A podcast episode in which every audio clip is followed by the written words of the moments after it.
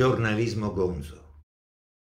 E tutto parte da Hunter Thompson, uno che sul finire degli anni 60 scrive per giornali importanti, Rolling Stones, per dirne uno. Scrive di Nixon, per esempio, e non gliene manda a dire. Anzi, nell'intervista gli dice chiaramente di odiarlo e con lui tutta la sua famiglia. Nixon non si scompone, ne nasce una bellissima intervista, cruda, vibrante. Thompson era così e, e piaceva proprio per questo, perché non faceva sconti. E scrive anche libri, persino sceneggiature, quando non nascono direttamente dai suoi libri. Uno strano, eh? Con, con un arsenale in cantina, sregolato, controverso negli anni 70 decide di mettere insieme uno stile di scrittura che comprenda giornalismo convenzionale, impressioni personali e qualche mm, artificio di bella narrazione.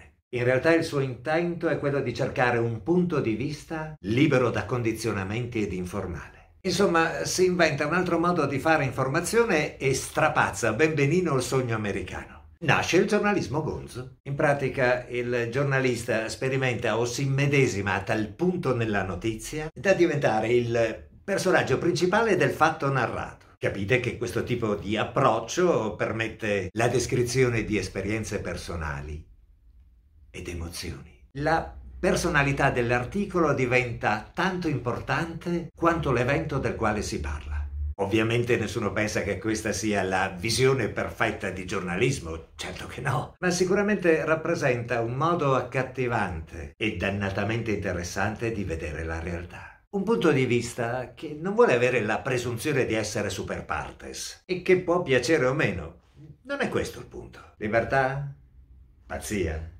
L'una e l'altra, credo. Henk Cignatta, che è uno dei più significativi esponenti del giornalismo gonzo in Italia, dice una goccia di collirio in un occhio eccessivamente arrossato. Perché ve lo segnalo? Perché ogni tanto fa bene sentire altre campane. No? E a maggior ragione se sono libere dei soliti giochi.